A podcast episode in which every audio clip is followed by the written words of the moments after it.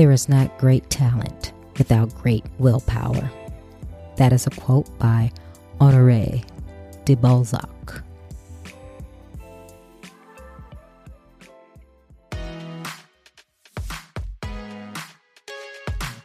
Welcome to Trina Talk. Trina Talk is a weekly podcast that will inspire and empower women of all ages to strive for the impossible. Your host, Trina L. Martin from TrinaMartin.com, is a motivational speaker, leader, and cyber tech expert. Every week, Trina will share wisdom gained from her life experiences and lessons learned while pursuing her goals to inspire you to achieve the next level in your life. Now, your host, Trina L. Martin. Hello, and welcome to Trina Talk. I'm your host, Trina L. Martin, and this is episode 23. The topic this week is Game On. My guest this week is Nicole Smith. Nicole is the author of the book Game On. She's a speaker and professional cheerleader. This week, Nicole shares with me her resilience and her dedication to becoming a professional cheerleader for a sports team. The interview was very informative. I've learned some things about cheerleaders and, and view them in a different light than what I had before. So sit back and enjoy the interview with Nicole. Hi, Nicole. Welcome to Trina Talk. Hi, how are you? I'm well. Thank you for taking time out of your busy schedule to be with me today. So, you know, at Trina Talk, we are all about inspiring and motivating other women to achieve the next level in their lives. And just looking at your bio, you have done some amazing things. Why don't you just start off just giving us a quick synopsis of who you are and where you're going? Okay. So let's see. Um, my name is Nicole and I currently, um, gosh, let's see, all the things that I'm doing. Well, so let me just put it this way: my my nine to five right now is I work for a performing arts theater, managing 300 volunteers and interns. Um, so I'm in a place where I'm having the opportunity to inspire people a lot on a daily basis, especially our interns who are getting ready to make that jump into the career world and um, having that opportunity to just inspire them and get them ready. So, um, what I would do on the side used to be my little, you know, oh, I'm just doing this um, on the side for fun. Is I would dance. I'm a I'm a dancer at heart. Like um, my family is from Central America. We're from Panama, so we grew up in the house dancing. That's just what we did. So passion uh, dance is something that I'm absolutely passionate about. So I would um, take dance classes and go to dance auditions because it was my escape when my nine to five wasn't amazing. I absolutely love my job right now, but back in the day that wasn't the case. So after a really stressful day, I would look forward to going home and going to dance class, those kinds of things. And um, I just I was so passionate about dance and absolutely loved it. And one day, you know, I was um I used to work at a radio station and I um and I had gone like they had tickets to go to a football game and I was like, "Oh, let me go to this football game." And they I saw these, you know, professional cheerleaders on the sideline and I was like, "Oh my gosh, I could do that." Clearly, I had I had no idea. First of all, I want to say that people do not give professional cheerleaders the credit that is deserved because there is a lot of hard work that goes into it that people don't see and they just make it look so easy on the sidelines. So I was like, oh, you know, that's something I could do. So I went to an audition and um and absolutely fell in love with it. So ever since then I've just been auditioning and trying to get on dance teams and um dancing on the sidelines and raising my daughter by myself and just trying to be an example to her of not for the lack of really the lack of better words not having to rely on somebody else to make ends meet um, and just showing her what hard work and and what a good work ethic is and hoping that she sees my example and puts some of those things in her life and that she takes it forward because she is uh, she's actually 21 and she's going to school at Tuskegee University, so I'm very proud of her and she's pressing through and just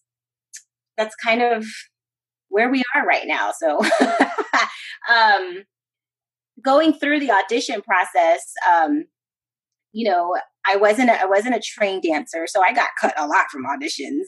But then every time for every time I got cut, I I learned something from it. I came back stronger. But I learned. But I started watching a lot of the girls, and they would get absolutely, um, you know, just torn up and just devastated, and it bothered me so much. And I just really wanted to encourage them, so I wrote a book about it. Just kind of like, hey, you might get cut, but it's okay. You can get back up and you can try again. And then what happened is it transitioned from not just dance auditions, but just just life in general, just life in general. Just you know, I would have a lot of friends that would come up to me, like, "Oh, well, I want to do this or I want to do that," but you know, I'm a single mom and I can't do this, or the kids, I can't do this, or they would always come up with some reason, and I would just be like, "Look, if it's something that you want to do, you just have to make it happen." You know, you can figure way, find a way around it, but don't let an excuse keep you from your destiny because um, no excuse should ever be that powerful. That is so good because I also believe in fulfilling my destiny, and that's what I think I'm I'm headed doing on this path here. Uh-huh. But um, I, like you, I am a single mother. Mm-hmm. And your daughter goes to Tuskegee. I am a graduate of HBCU as well. Okay, okay. So go Tuskegee, and I actually went to Ala- I was in Alabama when I went to college too. So okay, okay. Um, but let's go um back and talk about you um wanting to be a professional cheerleader. Okay. And you said you got cut a lot. You weren't formally trained. Yes how did you how did you accept the rejection but you kept going? Because it sounded like you you know you took it in stride and, and you didn't let it get you down or did you? And how did you overcome that? So um the very first time i didn't take it in stride at all. I didn't understand it. I was you know to be honest i was just as devastated as those other girls.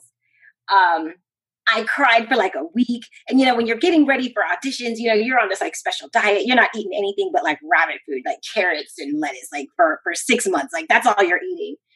And um, when after I got cut, I was like, screw it, I'm eating everything. You know, so I was eating like McDonald's cheeseburgers and pizza, and you know, that's like one day.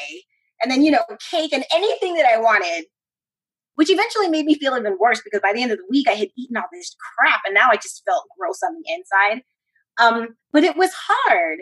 It was very, very hard because you go in there and I honestly did the I left it all on the floor. I did the best that I could. I nailed all the routines. You know, my kicks were past my face. You know, I just I did everything um well. And um to get cut and sent home, it was just it was mind blowing. It was just like what do you mean two plus two doesn't equal four? You know, I, if, if you do all of this, if you do this and this and this and this and this, that should all equal making the team. But it didn't because I had a lesson to learn, which is it's very subjective and it just depends on what they're looking for that year. So you could dance circles around the girl next to you, be 10 times better. But if they needed a five eight girl and you were only five two, they might take the five eight girl who can only do one turn where you could do four because they needed a five eight girl on the team. It had nothing to do with how many turns you could do. So it was it was it was absolutely devastating. Um, but it got to the point where it developed in me this passion. I was like, but this is something that I really really want to do, and I just kept getting back up and going again and it just it got easier over the years, but it was never easy. I mean, they call them audition cuts for a reason. That junk hurts, you know? and it's like you don't and you don't understand it and you don't get it. But with every time I went back, I learned something new about myself. I got I became a better dancer because of it. Um, I learned how to present myself in front of people. I mean, now, you know, I, I tell people like after you go through an audition, when you're absolutely prepared for it, by the time you're done, you can walk in the, and you can walk into the boardroom and know how to work the room because they prepare you. And this is one of the things that I love about that whole scene of professional cheerleading because there's just so much. I may have never made an NFL team. I've made other teams. I may have never made NFL, but through the process, you know, I've learned how to really style my hair in such a way that really looks great on me. I've learned how to put my makeup on because I'm not a makeup person. Like I'm the type of person I would rather sleep in an extra 20 minutes than try to put makeup on. Like that's just not me. I, I treasure my sleep much more than putting makeup on. um, so, but it forced me to learn to find colors and things that work well on me so that now when I have events that I have to present myself uh, at work, I know how to do my hair. I know how to do my makeup. I know how to talk in front of a crowd because let me tell you, when you can stand in front of 15 to 20 people who are literally judging you while you're standing half naked, boardroom is nothing. You're good. I mean, after, after that, you, you know, you can knock out anything. So, I mean, people are like literally judging you. So, um, so you learn to get comfortable in that kind of setting. You learn how to, uh, you know, you learn how to communicate. You learn how to talk with people. You learn how to make eye contact. All of these amazing, amazing things that had come out of it so just by the time after all the auditions, but I, you know, I just became, I just became so much better as a person. I may have never made the NFL team, but my personal growth went throughout the door and there's nothing that anybody could ever do to take that back from me. And I use that in my everyday life in my job when I have to talk in front of VPs, when I have to make presentations in front of large groups of people, in front of my peers at work that those are the things that I've learned that now I can walk into a room and yes, you're going to have your nerves because, you know, people are looking at you and who doesn't have those nerves, but I walk, but I can still walk in with confidence because of all those lessons that I learned um, on the field and preparing for auditions. So, how long did it take you to real to realize that the rejections had lessons attached to them? it took a while. It took a while. I would say because so I auditioned for my first team in 2000 and this just makes me feel like so old when I say it out loud. Man, I I, I auditioned for no, not 2000. I first I auditioned for my first team in 2002. 2002. And it's now 2019. So that's what like 17 years? Mm-hmm. Yeah. That's a long time. so it it took some time. It really did. Um, because and usually where it really started kicking in was after the third try. It was really after the third try because the first time you go and they're like, hey, if you didn't make it, you know, we really want you to come back and try again. Next year might be your year. And then you go back and you try again and you're like, okay, okay, I didn't make it this year. Let me try it after the third. A lot of girls after the third or fourth try, they're like, that's it. I'm done. I'm good. I'm not going back. That's when I started noticing after like the third or fourth time that they would just start giving up. And I was like, but this is your dream. And if you're passionate about this and this makes you happy, how are you going to let somebody else's no determine and affect the rest of your life? They just say no and go home and go on about their lives. And you are crushed and devastated. And the the course of your life has changed forever because of one no that they gave you. I was like, no, I'm not going to allow somebody to have that much power over me. At the very least, you know, maybe I'll try out for a different team. Maybe I'll try out for a different team in a different state. You know, just whatever it was, I was going to find a way to get on some team somewhere. Um, but it did. It took a while because it's almost like literally getting punched in the stomach. And, you know, you lose your breath and you sit there and you think about it for a while and you're like, what did I do to put myself in this position to get kicked in the stomach? And then you're like, do I want to put myself in that same position with the possibility of it happening again? That takes a brave person. But what happens is you learn how to duck. You learn how you know, when you know that kick is coming or when that punch is coming, you know how to like, um, from that movie like Matrix, you know how to like, you know, wave it back and miss it to where you're not getting hit the same way. It's not affecting you the same way. And you know different things to improve um, differently to make sure that whenever you go, it lessens the chance of that punch. And then, you know, just the more you get hit, the stronger it becomes, the stronger you be, you build a tolerance to it. And um, it's, it's, it just begins to, I'm at the point now where I, I, I take strength from it as opposed to anything else. But it did take a while. I'm not, let me, do not let me lie to you because those first couple of, those first couple of cuts were real. The wounds were deep. You know, I didn't talk to anybody for like three days. Don't even mention the word cheerleading. Like, uh, you know, it was, it, it, it, it wasn't, it, it hurt. It hurt bad. But just like everything else, wounds tend to heal and you kind of forget it. It's like, it's kind of like childbirth, right? Mm-hmm. That job hurt when that kid was coming out. Like my kid, oh, I remember the t- I remember where her forehead. I will never forget that moment in my life. But then, you know, two months later, you're like, oh my gosh, I have this precious baby. And then people are like, oh, I want another one. And like, girl, don't you remember what that felt like? I mean, come on. But I, I, I kind of equate it to childbirth. You know, it's one of those things that hurts, but you forget about it because you end up seeing what the benefits can be and you pull on the benefits instead. wow, that is that is such a great story. And I just have to ask, where are you located? I actually right now I live in Miami, Florida. Okay, because I, I, I was thinking it had to be a place that has a big sports team for you yes. to uh, yes. want to do cheerleading. Because um, I'm in Texas, so I was like, is she in Dallas? ah, well, no, but you know, so um, in the in my book i talk about my very first pro team that i made was in houston though. Oh really? It was. So it wasn't for the nfl though. It was back in the day when mls um, when major league soccer um, when major league soccer when the league first started they did have cheerleaders but eventually i think after five or six years they um, as a the league just kind of got rid of them across the board. It might have been even a little bit longer than that um, but when they did have them, that was the team that I made. It was uh, it was for it was a pro team, but for Major League Soccer. Okay, okay.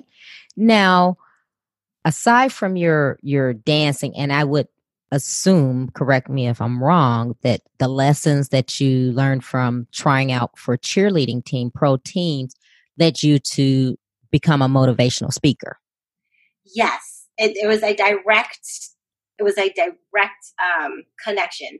So i've been wanting to write a book and encourage people probably for the last five years but i felt like i couldn't do it until i made an nfl team.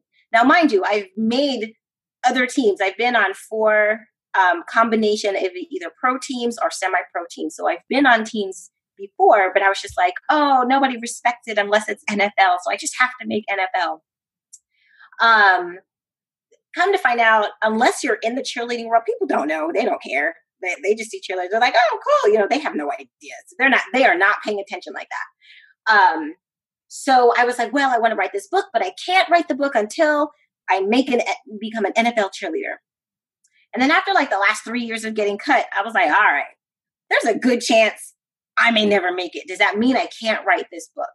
So I had to sit down and think of how can I make this happen? How can I do it anyway? Because it would really, really hurt me to see these girls at auditions. I mean, I mean, boo hoo crying. I mean, like eyelashes are coming off, mascara is running because, you know, it's a lot of hard work. These girls train anywhere from six to 12 months um, getting prepared for these auditions. And it can, you know, the audition can last you you could train for a year and get cut within the first hour. I mean, that's just it's painful. And to watch them leave and be devastated and get their self-worth mixed up in the fact that they got cut, it used to really hurt my feelings. And I was like, I need to be able to find a way to be able to talk to these girls and encourage them.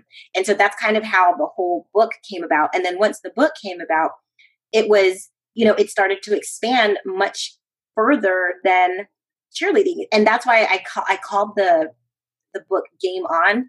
And it's just like learning how to win in life, not just, you know, in cheerleading, it's just in life because being a single mom, like I would have, um, I would have people who would be like, How do you do it as a single mom? I'd be like, I don't know, you just get it done. And they're like, No, Nicole, because we know a lot of people who are single moms who aren't handling in their business the same way you are. And I'm like, Well, I don't know about that because all I know is how to make it happen. And so um, I would just come across other single moms. I would come across, especially like young girls who um, who might be single parents at a younger age. Because I became a single mom. Um, well, I was married when I had my daughter, but then we ended up getting divorced. So I was a single mom, probably like around I don't know, twenty two. So I was I was young, and um, so my heart just goes out to girls who are younger who feel like their life is over because they have this kid. And it's like, it's not true. It makes it a lot more difficult, but it doesn't mean that you can't do it. It doesn't mean that it can't happen. You just have to learn how to strategize and learn how to plan a little bit differently and learn how to find, you have to get really creative with how you do things. And I talk a little bit about that in the book because not only, you know, I made my first team at 32. But I made my first team at 32 as a single mom. So I talk about the different things of how um, I didn't want to sacrifice time with my daughter for the things that I had to do. So I would um, sometimes, depending on the team, I would take her to practice with me.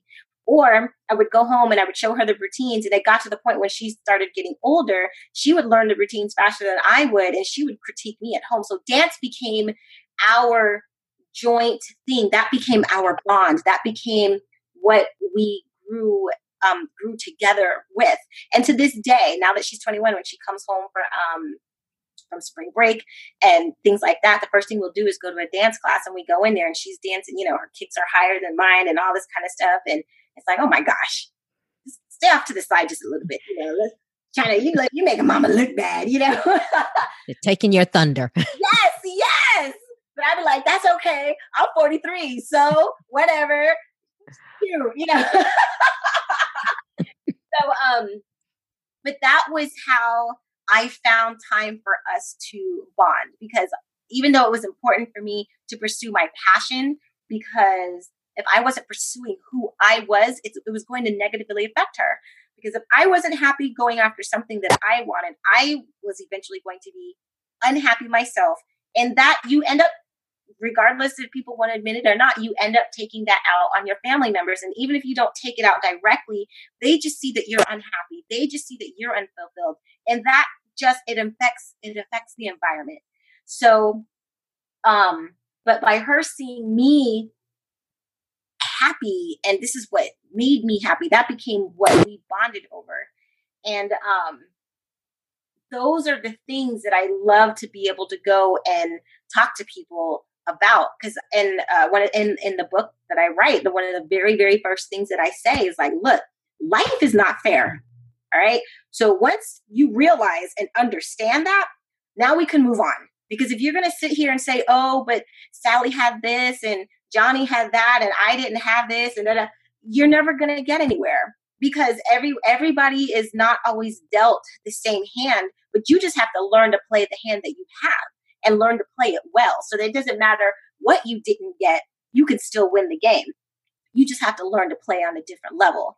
And so, um, some people, some of the things that I will tell people is for every complaint that you come up or every excuse that you come up with that says this is why you can't do it, there's somebody in this world who's doing it. There's people who are writing books who don't who are paralyzed from the neck down. There are people running marathons who legs have been amputated. There, so it's just a matter of are you going to let your excuse be your roadblock or are you going to figure out a way to get around it because really the choice is yours there's nothing in this world that you can't do unless you know you're trying to be you like, like don't be unreal unrealistic don't be like jumping off a cliff and be like oh i'm gonna fly and you don't have like a parachute or something but in terms of like don't have like self-limiting goals and things because literally um and I'm I'm seeing these things all the time, you know, like blind person climbs a mountain and you know, there's just the limitations are in our minds because literally everything that you can come up with an excuse with, somebody was dealt that same card. They somebody somebody was dealt those same cards in life and they made it. So the choice really is up to us of how of what we want to do. And those are the things that I want to go in and talk to girls, especially young women who who are single parents and be like, look, don't single parenting is not an excuse for you not to fulfill your destiny. It just isn't. It just isn't. Oh, I I agree. I mean, every, everything you were saying, I was like, yes, that's the same thing that I say because you're right. This there's people out there that are much worse off than you and they don't let things deter them. Right. They keep going, they try again, they keep falling. And I think you're probably a lot like me as far as how you've gotten to this point where you've you've you actually had some some lessons learned through life and now you're at this point where you're saying i want to motivate other people because i've done this and i want to help other people to not have to do it the same way that i did it. Right exactly. And my my the biggest thing for me is i tell people especially if there's something that you are going after expect it to be difficult. I don't just expect it to be hard because then that way when it starts to become hard it's not like oh my god it's so hard. Like no you're expecting it to be difficult.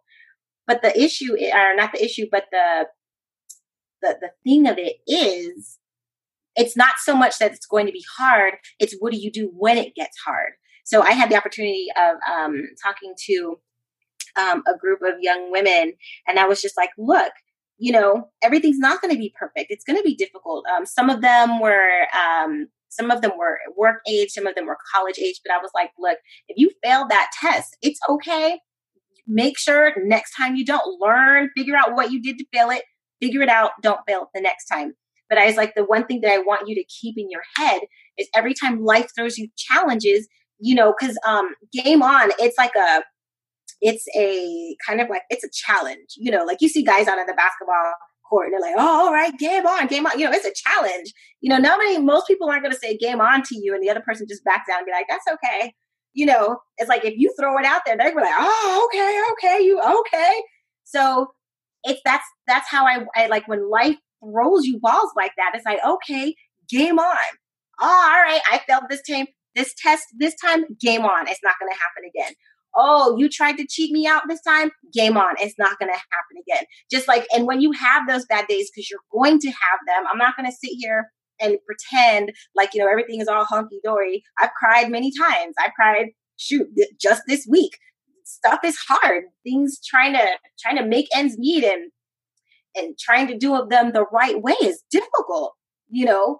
But when it gets hard, that's that's my mantra. Game on. Like you're not life is not when when life tries to throw challenges at me game on life let's go you're not taking me down like that you might knock me down for a little bit and i i um i equate it to being in the boxing ring you know you have even when somebody gets knocked down the referee gives them 10 seconds to get back up so when i was younger you know when I got knocked down, I would jump right back up. Yeah, okay, okay. Now that I'm getting a little bit older, I might wait the eight seconds, nine and a half. I'm like, I'm good. I got some time, right? Okay, all right. But you know, but but the ref is never going to catch me at 10 with me still laying on the floor. I'm getting back up. I might take a little bit longer to get back up. I might just take the rest and be like, hey, I'm going to take this time to rest up nine and a half. Okay, nine and seven oh, nine and three quarters. Okay, let, let me go ahead. But you're not going to catch me on the floor at 10 because I am determined to not go down like that. I'm determined to not life just I'm determined not to just surrender. And I mean, I'm going to go down with a fight, but I'm also going to just get right back up. That's just how it's going to be. So whenever those things become difficult and whenever, yes, life is unfair. Some people get more. Some people don't have to work as hard for things. Okay now that we're past that and you realize that life isn't is unfair game on. Okay car broke down game on. I'm going to figure out a way to either get a new one or get help to get it whatever it is. Just having that overcoming mentality that no matter what life throws no matter how hard it gets and it will get hard but you won't let it take you down. You sound so passionate about this motivation. I, I, mean, I feel it, and it's it's uh, like you said. We were talking, you know, before we interviewed, and we were saying how you know we feel we have things in common. Yeah, and that's how I feel about motivating and, and, and inspiring other women. But I hear the passion in your voice. I want to know what was the most rewarding thing since you've been speaking, you have your book, that someone has come back and told you that you have inspired them to do? Let's see. Um, the most rewarding. I would have to say when I was um, talking to the group of girls after um, afterwards they had emailed and just they were just like you know i'm i'm inspired to keep trying and to keep going. And it wasn't anything super it wasn't anything super like you know i'm going to go after my doctorate degree. It wasn't anything super just major but it was the fact that because these were girls who were between the ages of 16 and 24 and um they were they're kind of getting like a second chance at life kind of thing working towards different things like getting their degrees getting their certificates um, just learning like work skills. And it was funny because I, I got a chance to go in and talk to them but it was like eight o'clock in the morning um, and i was like these girls are not going to want to listen to me because it's eight o'clock on a friday morning and they're 16 to 24 year olds everybody's always on their phone this is going to be interesting. So by the time I was done talking to them, um, it was it kind of blew my mind a little bit because when I was talking about the whole like game on thing, and I was just like kind of like throwing out scenarios. And, then, and that's kind of where I got the oh, if you fail your test, game on. You know, if you get fired from this job, game on. If you whatever, I was just like whatever it is, whatever life throws at you, just game on. And I just kept telling them by the end of the day, I was like, if there's only one thing that you remember, I just want you to think game on, game on, game on. And then all of a sudden at nine, like 8.30 in the morning, there was like 116 to 24 year old girls chanting, game on, game on. And I was like, wait, what just happened? Where did this come from? Like, I wasn't expecting that, but it was like, wow, like I got through to them. That, that was that still kind of like like softens my heart a little bit because like these these are girls who you know they're they're tired of people giving you know they're used to a lot of people you know making a lot of promises to them and having promises broken. And so the fact that i was um, able to that they that resonated with them so much that by the time they walked out of there they were like game on game on game on game on. I was like well all right. Well game on. Um but I would say in, but in general, um, you know, occasionally I would have people like just the other day, a friend of mine, she was like, I'm starting my own business of doing like um, meal delivery service. And, you know, I've been watching you and you've just inspired me to do it. And I'm like, really? Okay, cool. And, hey, yes, game on. So I've, I've had like little stories of that here and there, but I haven't had anything that to me was just like, super super like oh my gosh like i don't know like super super uh, you know monumental but those little things to me meant a lot because even if it just inspired somebody to just do something small that's great and the whole this whole thing came about because I wasn't even really trying to do it. This whole thing came about because back in the day when I was trying out for auditions, I just started writing a blog about this is what happened and um all right, I'll get back to you next week. And and um, there was a, a couple of weeks that I, for whatever reason, I didn't write because I didn't think anybody was paying attention. I didn't think anybody was reading it, you know, whatever. So I skipped a week, and people were like, "When is the next blog coming out? We want to see what you're talking." I was like, "What?" I was so surprised that people were actually reading it and getting inspired and like, "Oh, you've inspired me to." To do little things. I don't know. You've inspired me to get back starting working out. You've inspired me. I was like, really? really? I was like, oh, okay. Cause I didn't I didn't know I was doing that. I just thought I was just being me, just working out, doing what I do, and that's it. But come to find out that that me being me was giving people permission for them to go after their dreams or just to make small changes in their life just because I am myself. Man, that's exhilarating. And it's also just another um like a, another validation and a reminder of why it's so important for us to be who we are and not try to be a carbon copy of somebody else or try to be somebody else because we are created uniquely and in such a way that we're going to affect people who we resonate with. But if we're so busy trying to be somebody else, we're losing that. We're losing people. We're losing out on who we can inspire in a way to get them to go after whatever it is they're trying to do. It could be something as small as, you know, like I'm gonna, I'm going to, you know, reorganize the closet. Anything, but if it's going to help somebody make it's if it's going to help make somebody's life a little bit better, and I did that just by me being who I am, then man, that's phenomenal, phenomenal and, and powerful. And I don't take that lightly. And I, I take, you know, I take full responsibility in making sure that I am a thousand percent myself because it could unlock the destiny for somebody else. I mean, that's that's exhilarating in itself. oh, amen. I mean, I, I'm just sitting here shaking my head because I full heartedly believe that just being your authentic self. Yes. You know, like the, the the slang is like, you know, well, you do you, boo. Exactly. Right, right. You do you, boo. You do you, I do me. exactly. Exactly. And you know, one of the challenges that I had was because again, when when I started this journey, um, I already started. I already kind of started on the like the older side. I think my first audition I went to, I was 27.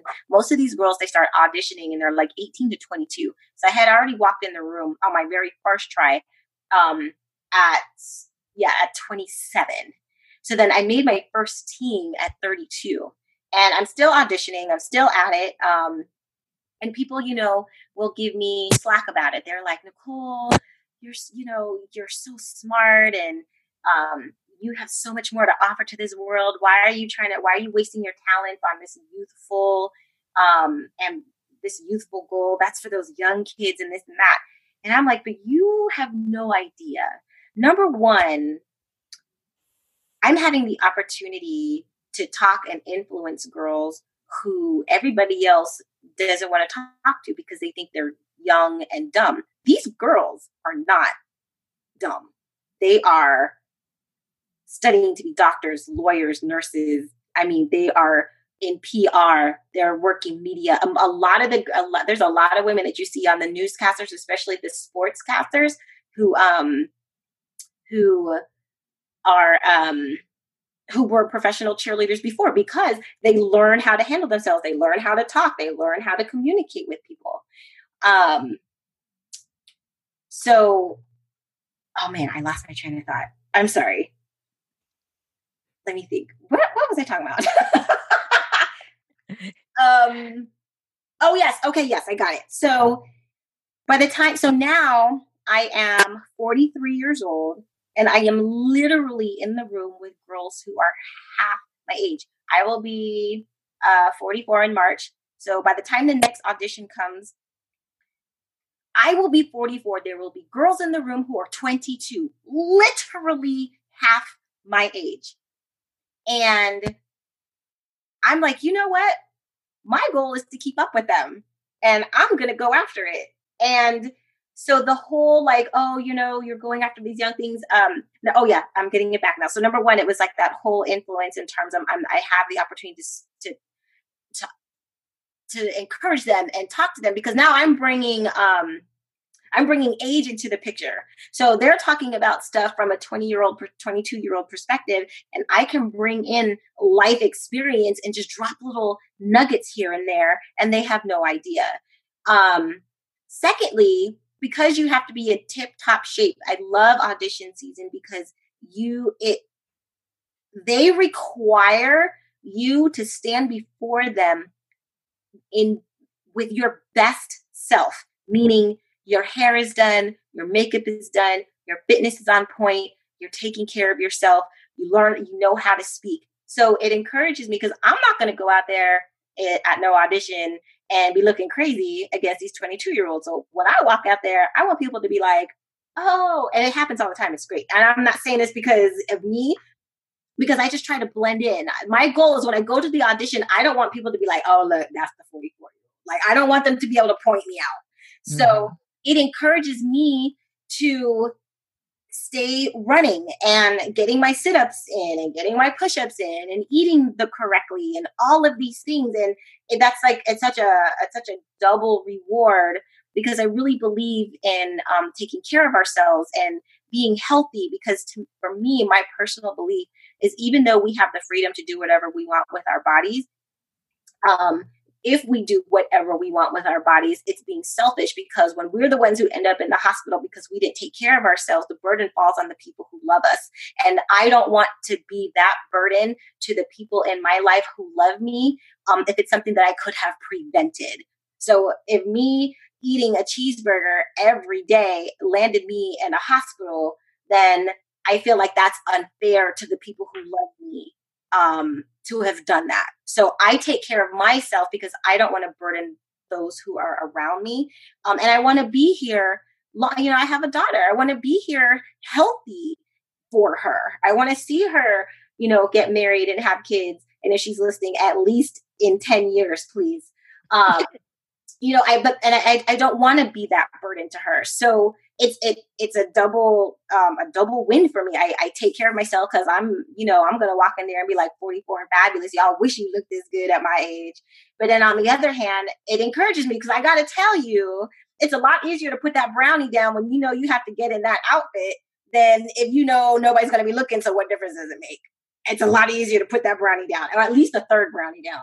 Um, you know but it just it, it gives you that little encouragement that little nudge of i have something to work towards because i'm very much a goal oriented person. So it just makes the eating healthier you know oh i don't want to i want you know i just want some rice and beans and something or eat the salad you know it's it's that little thing that just comes back in my mind like you know you got that audition. Okay i'll eat the salad and it ends up being the better choice anyway. I end up feeling better. I end up, my skin ends up better because I'm drinking more water, just all of these things. So when people say things like that, and I say this in terms of whatever it is, whatever your particular dream is, because you're going to have haters, you're going to have people who are going to come against it. But if it's, if it is that still small voice that is deep down inside, and every time you try to push it away, it still just keeps coming back. Maybe you're supposed to be a chef.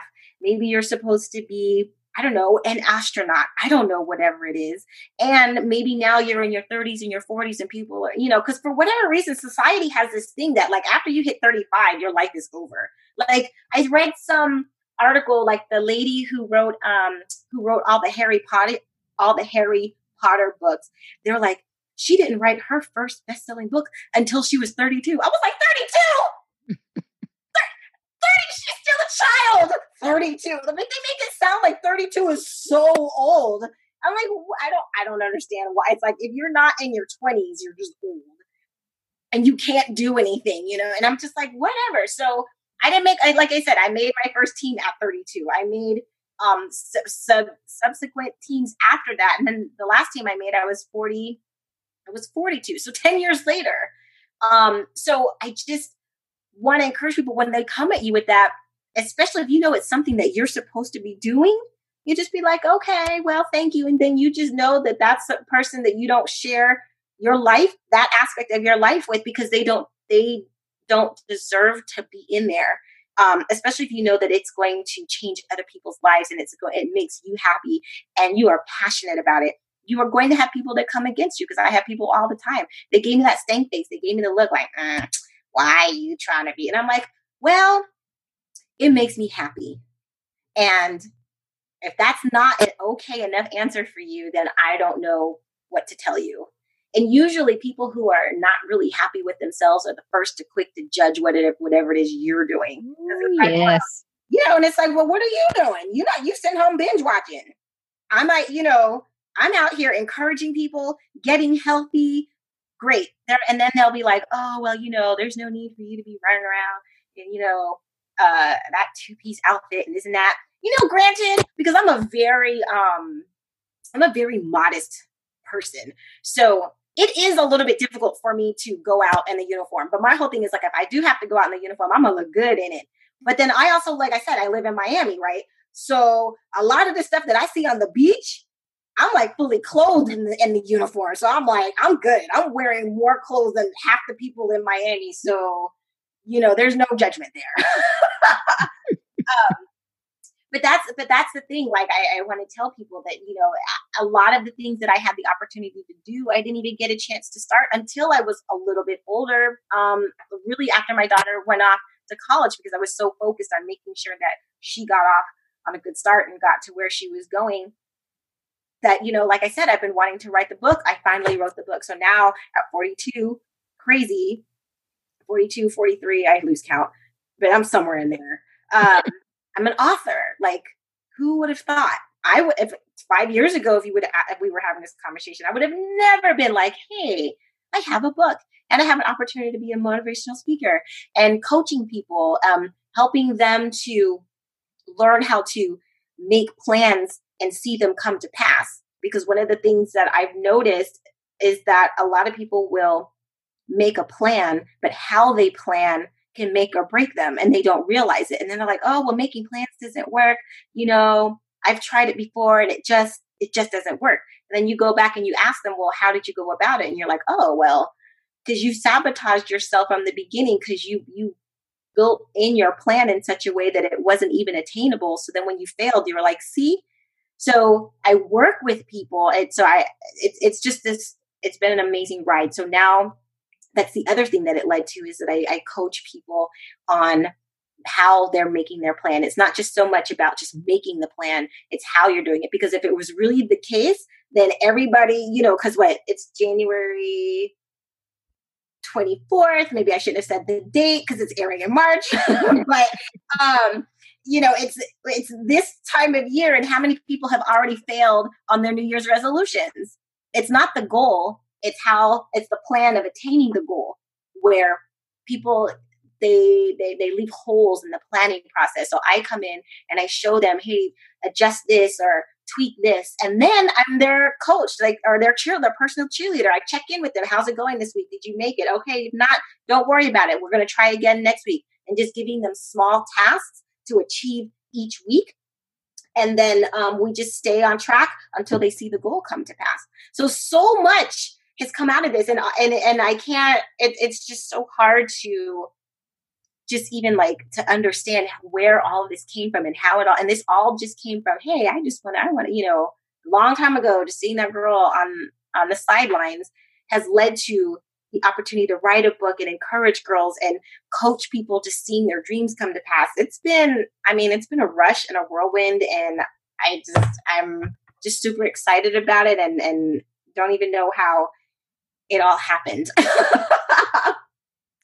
That's amazing because that's usually how things happen when when you really have a passion and it's it's it's your purpose it just happens and you don't know how it happens.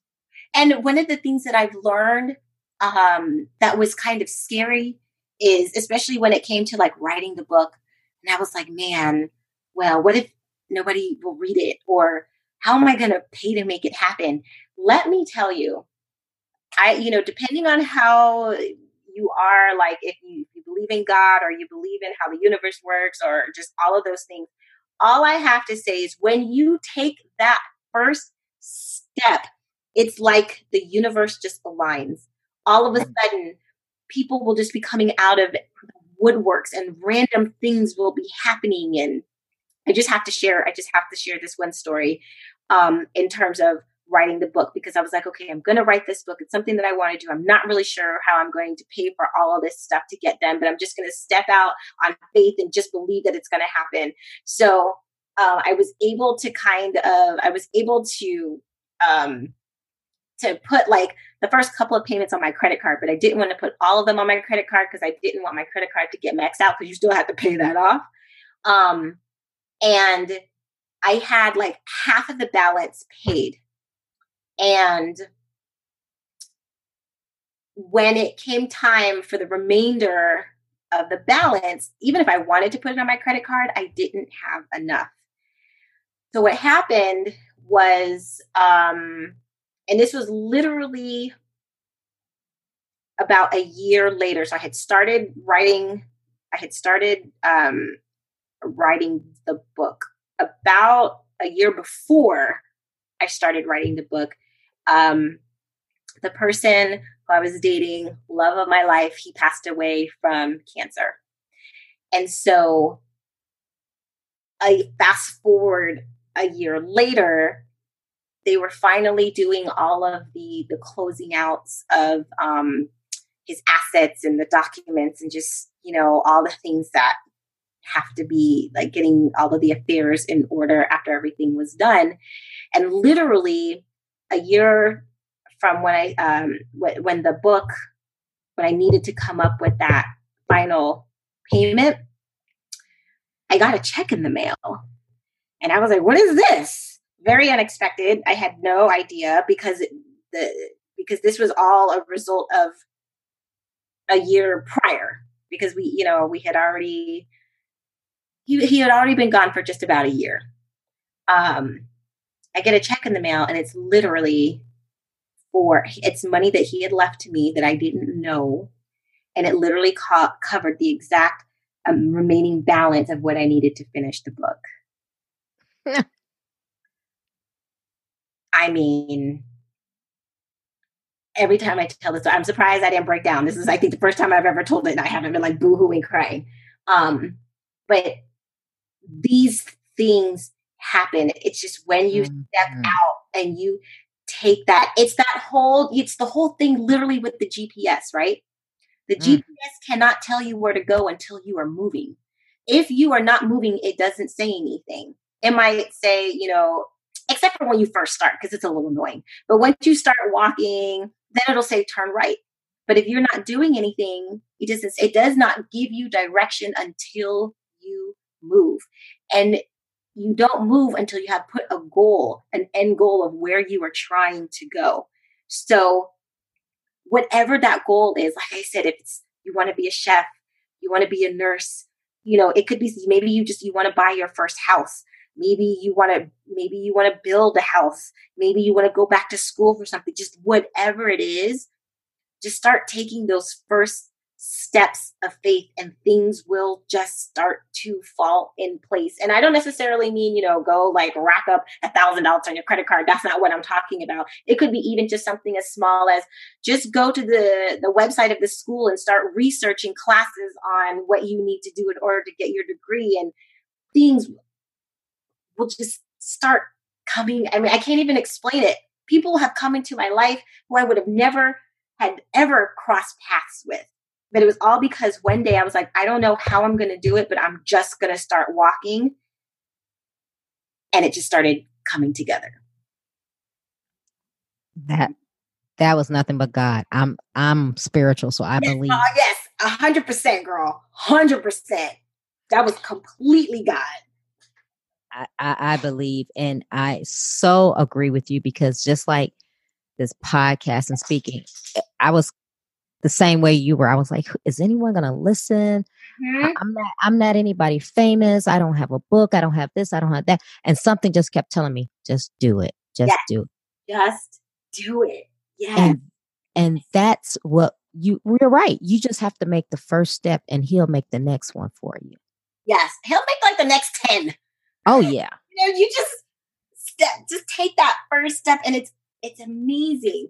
And and on the front of my book, um, I have a maze, and there's an arrow going through it, and it's like right, left, left, right, right, left, right, because life isn't always necessarily a straight line to that path, but there's turns and twists and things where it may look like you're even going backwards, but it's what you needed, or maybe you're avoiding something, or maybe there was somebody that you needed to meet along the way, and that's why you had to go in that direction. And it looked like it was a setback, but it really wasn't. It was where you needed to be to influence somebody else to get to the next place of where you're going to go, because it's not always a straight line.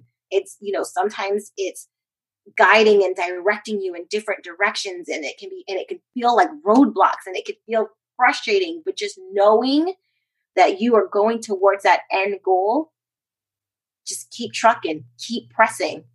Just keep moving forward because it will work out. Oh man. We could talk all night. right? And i know you got stuff to do. I have stuff to do. So I'm going to segue into my 10 questions that I okay, ask. That sounds good. Every guest. So, are you ready? I'm ready. Okay. Who or what motivates you? My daughter motivates me. Okay. Yeah. What demotivates you? Is excuses an okay answer? Oh, it no judgment here. It's whatever you whatever you want to say. yeah. uh, demotivate. Yeah, I would just say um, I would say like negative people in my life and people who will throw up excuses. Excuses just bug the crap out of me because I am I would rather you just be honest with me or even honest with yourself than give me an excuse. Because like for instance, if I say if somebody says, "Oh, well, I don't have enough time," and I'm like, "Well, you know, don't watch 30 minutes of TV. Oh, but this and oh, but that. No, but like, no, no, no. Okay. So you do have the time. You just choose not to want to put it to use for something else. And that's okay. But be honest. Don't say you don't have time. Say you're choosing not to. And that's okay because I can respect that. But when I try to help you and you give me every excuse in the book, that means you don't really want it. And that's okay. I'd rather you just say, you know what? I don't really want it then we could just, you know, part ways and nobody's wasting each other's time. That mm. drives me nuts. Okay. Sorry. no, like I said, it's it's all about you. No judgment. I'm not looking for anything in particular. okay. When was a time that something was said or done to hurt you, but it worked for your good? I would say there was somebody in my family who was like that whole youthful, like, why are you going after these youthful things? And it just, um, I act, actually ended up using it to motivate me. To okay. Keep- what is your fear? Failure. Okay. Is there a time when you wish you had done something that you didn't? Hmm.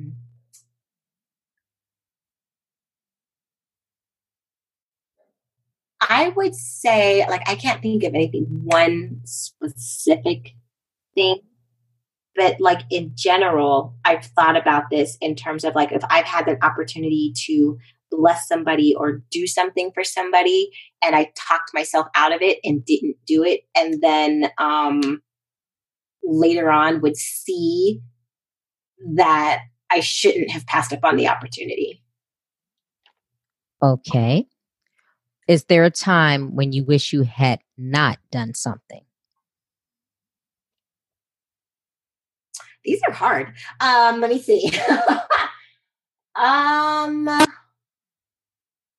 I would say some relationships that I had been in in the past that I would wish that I hadn't. But then that's kind of hard because I learned so much from it and I'm the person I am today because of that. So maybe that's not a good answer. Um I don't know. Because I think in everything that we do, even if we make mistakes and it's something that we didn't do, I think you become a stronger person because you learn from it that's a hard one. I don't know. Okay. Um, what is your definition of success? My definition of success is being able to um, take care of myself, um, like especially financially, um, and not having to rely on parents or a man or or anything like that only solely relying on god to be able to meet my needs and and take care of everything.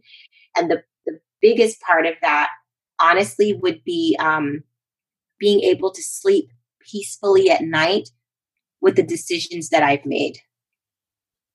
Okay. How do you recharge? So I um kind of follow along the lines of Seventh day Adventist and Judaism. So basically, I keep the Sabbath, I keep Shabbat. So from Friday night to Saturday night, I don't do anything work related, either from my nine to five or my book or anything like that.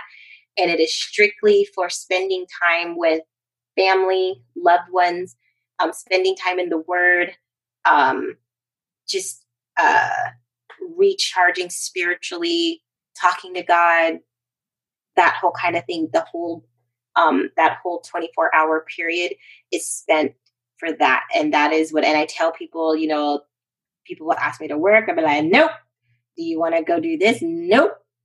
That is my time to absolutely just shut off anything that is work related. And if it's not about spending time with family or spending time with God, then the answer is no. Okay. What are you awesome at? What am I awesome at? Huh. I think I am awesome at being consistent and encouraging people. Um, that's why, like with my whole company, like I, I tell people, like I'm, yeah, I, I'm, I'm li- like literally a cheerleader, but I'm also like your personal cheerleader because I, um, I am really good at cheering people on. okay, all right. What legacy do you want to leave? The legacy that I want to leave is that I was a person who never gave up. And because of that, it provided opportunities for other people to walk in their purpose. So I guess essentially, I want my legacy to be creating um, the capability for other people to walk in who they're supposed to be. Okay. So, Nicole, tell the listeners or give the listeners one motivational takeaway. One motivational takeaway resilience is vital. You have to be able to bounce back up I don't know. You remember back in the day? I don't think I've seen them these days, but those little like punch bags, like you would punch them and they would fall over and then they'd pop back up and then you'd punch them and then it'd fall over and back and just, you know, they would just keep coming back up. No matter how hard you punch, it would still just pop back up. Mm-hmm. I would say resilience is vital. You you have to have that will to survive and the will to to make it. Okay. Well, tell the listeners where they can find you, all your social media platforms, and anything else you want the listeners to know. Well, okay. So um, on Facebook, you can find me at um, at Game On Author, and then on Instagram and Twitter, you can find me at um, at Game Day Prep three sixty five, and um, I encourage you, I encourage, they, they can find my website. My website is gamedayprep365.com. And um, if you if you go and you go onto my page at game off at game on author on um what's it called um, on facebook you can download the first three chapters of the book for free if you just go on and there's like a sign like a sign up or sign in. If you just put in your information and it'll allow you to download the first three chapters of the book for free. Um, and if you email me if you email me directly i will send you the game on workbook which is um, teaching you how to plan effectively not just plan but planning effectively. Um, and i would i would love to just give that to you as a free gift um, to be able to see if you know we can have this the 2019 end differently than 2018 and really see the goals or get you get, get you on the way on the path to seeing your goals come to pass. Okay, Nicole. Well, that is very generous of you. Um, and I'll also put something on my website as well. But I really enjoyed speaking with you, and I thank you for your time. And um, we'll be in touch. Absolutely. Thank you so much. This was so great. Um, just thank you for the opportunity. Thank you for um, trusting me with your time and space because I know that you know you have to. It's it, you, know, you don't put just anybody on your stuff. So the fact that you thought I was deemed worthy, I appreciate that, and um, I thank you for trusting me with your listeners. Um, I, I, don't take that lightly. So I, I, appreciate it. And I also thank you for your time. It's been a lot of fun. and I'm sure this will not be the last time we're talking. oh, absolutely not.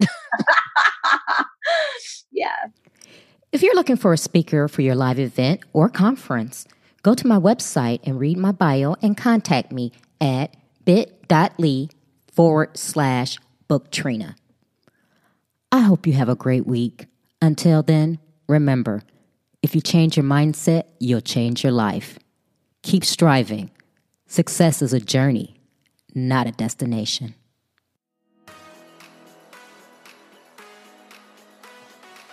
You can listen to Trina Talk anytime and anywhere.